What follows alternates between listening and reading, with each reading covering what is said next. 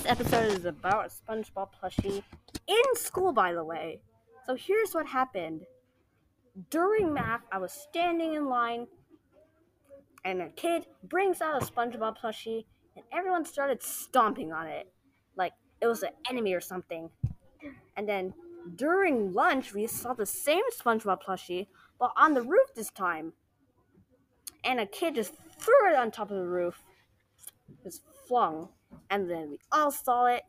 And the kids just having PE just regularly they're just they're just thinking like what the heck is happening?